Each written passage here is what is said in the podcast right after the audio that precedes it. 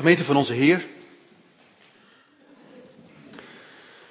Sommige mensen noemen Jezus wel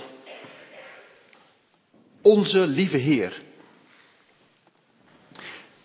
Onze lieve Heer. En dan denk je al gauw aan aardig, zacht,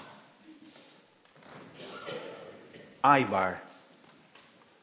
In het zuiden van Nederland, in de meer katholieke streken, spreekt men ook wel over de zoete naam Jezus.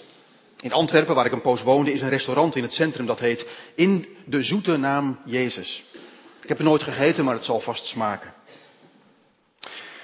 En in de Engelse taal spreekt men ook wel over Sweet Jesus. Zoete Jezus.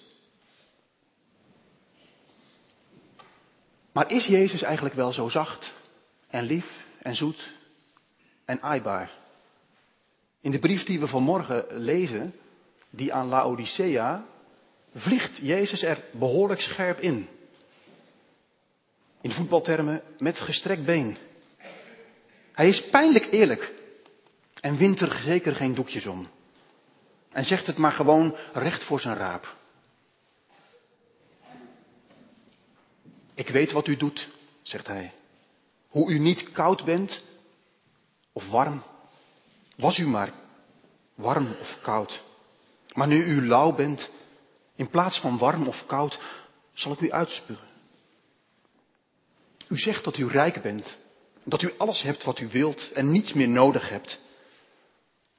Jullie beseffen niet hoe ongelukkig je bent, hoe armzalig, berooid, blind en naakt.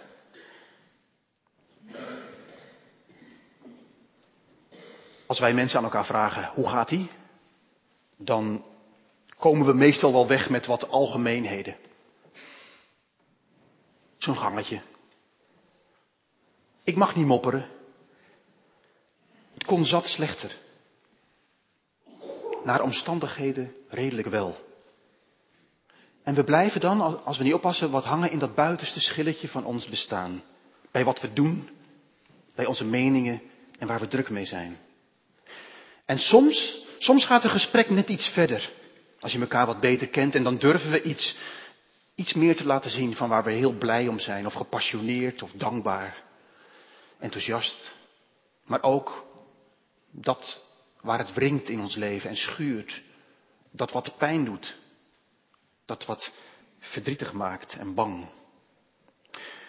Maar als dat dan gebeurt, en als we dus met elkaar delen ons wel en wee en wat dieper afsteken, dan is het nog best een hele kunst, vind ik, om dat wat de ander me dan vertelt ook echt er te laten zijn. En het niet meteen weer toe te dekken en kleiner te maken. En te vergoelijken. En weg te redeneren en te sussen. Zo van, ach joh, het valt toch nog wel iets mee. Het loopt wel los. Maak het jezelf ook niet te moeilijk, til er niet te zwaar aan. En we hebben een heel, een heel vocabulaire aan sussende taal. Jezus is daar niet van. Kijk, wat wij, wat wij graag wat toedekken en wat draaglijk maken en een pleister erop, dat trekt Jezus soms juist open. En er zijn niet zoveel mensen die dat doen. Waar wij het liefst een beetje langs heen kijken en langs heen leven, dat ziet Jezus haarscherp. En hij raakt het aan. En hij legt zijn hand op de zere plek. En hij legt het bloot. Het voelt dan een beetje alsof je bij de arts bent, nadat je uitvoerige onderzoeken hebt ondergaan. U, u kent zo'n moment misschien. En je maakt jezelf wijs dat er niks aan de hand is en je voelt je best. Maar dan ben je in die kamer van die arts en dan gaat er lichtbak aan. En dan hangt hij van die foto's op. Eén, twee, drie röntgenfoto's. En die liegen niet. En de arts wijst het aan. Kijk daar en daar en dat. En hij benoemt wat je mankeert. En dat is de manier waarop Jezus naar, naar ons leven kijkt. Wij mensen zien wat voor ogen is, maar, maar Hij ziet het hart. En hij ziet dus de mensen achter de woorden. En hij prikt door onze maniertjes heen. En onze façades en de rolletjes die we spelen. En hij blijft niet hangen bij wat we kunnen. En hij begint te pellen. Dat is wat er met Jezus en jezelf gebeurt als je hem ontmoet. Hij begint je bestaan te pellen.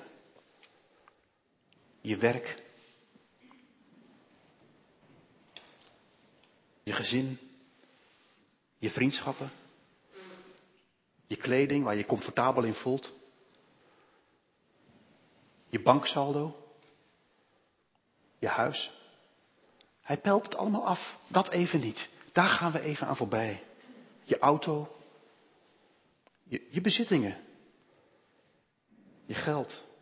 Het beeld wat mensen van je hebben en wat je zorgvuldig in stand houdt. Als we dat nu eens wegpellen. Wat hebben we dan? Wat blijft er dan over? Wie ben je zelf? Wie ben je in de ogen van God? Jezus heeft het afgepelde, van, afgepelde bestaan van ons in handen en hij zegt, wat ik zie, is dat je arm bent en blind en naakt.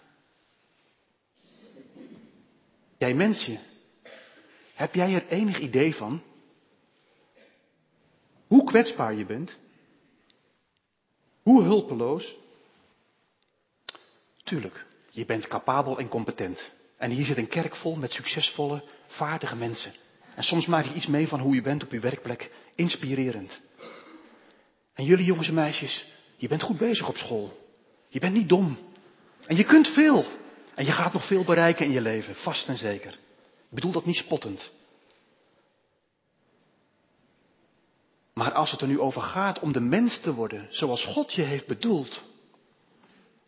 Als het nu gaat over leven als een verzoend en bevrijd mens. Als het gaat over leren liefhebben.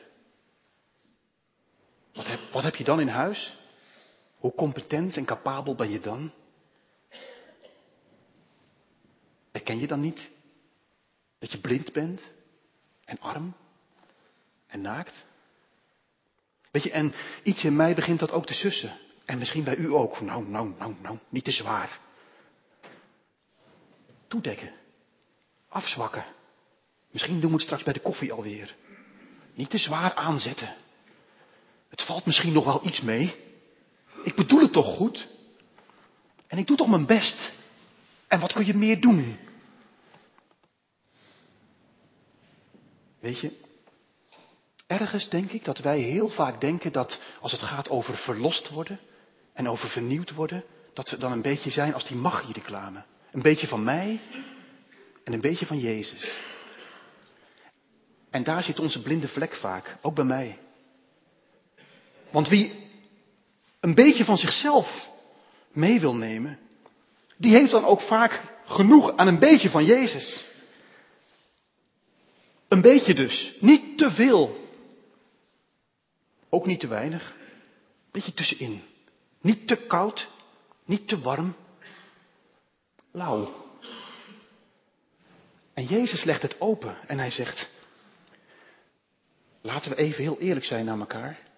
Vergeet dat beetje van jouzelf maar.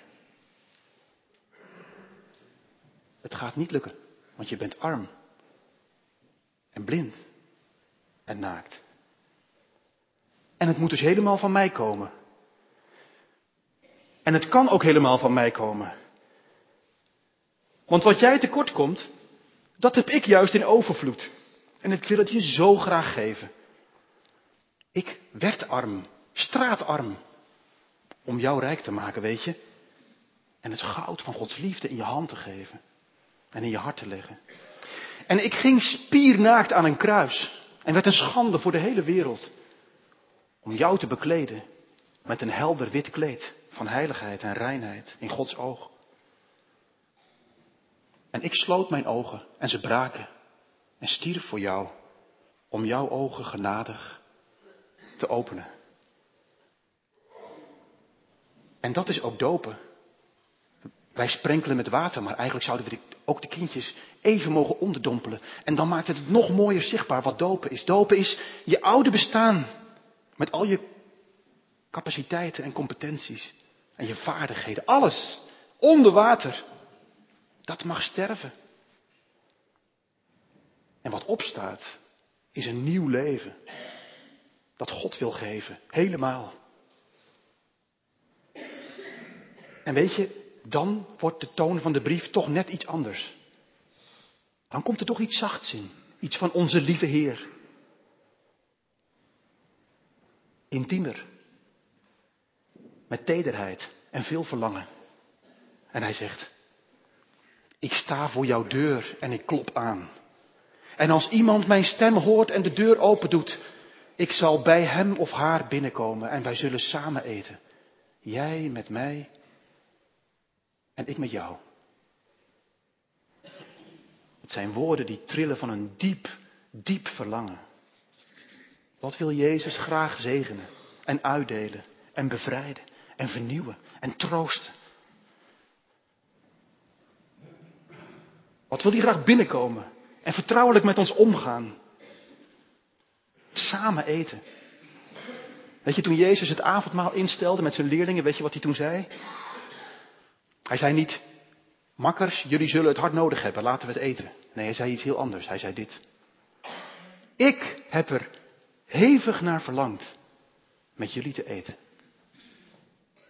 Er is iets in het hart van God dat huilt naar en, en, en verlangt en, en, en uitziet naar contact met mensen, naar jou, met jou en met mij. En hij begint te kloppen vanaf dag één van ons leven. Hij klopt al bij de doop en hij blijft maar kloppen en roepen en wachten. Soms gaat er een deur open en dan is er in de hemel een feest. En dan zegt een jongen of meisje, een lunter of een man of een vrouw, lang genoeg geklopt, lang genoeg gewacht, gewacht. Ik schuif de grendels open, hier ben ik heer. Maar dan gaan deuren ook weer dicht soms. Door het leven heen met wat je meemaakt. En Jezus is op weg naar het centrum van ons leven en op die weg komt hij steeds weer een deur tegen. En dat is frustrerend. En dan blijft hij kloppen. En dan blijft hij wachten. En dan blijft hij roepen. En soms schermen we delen van ons leven af en zeggen we, Heer, ik kan het wel zelf weer een beetje. En hebben we die, die blinde vlek weer. En Jezus staat daar met zijn armen vol, met zijn handen vol goedheid en liefde. Beste vrienden, komende zondag vieren we samen avondmaal. En dat is geen maaltijd voor gearriveerde gelovigen, die alles op zak hebben en alles op orde. Het is wel een maaltijd van vriendschap.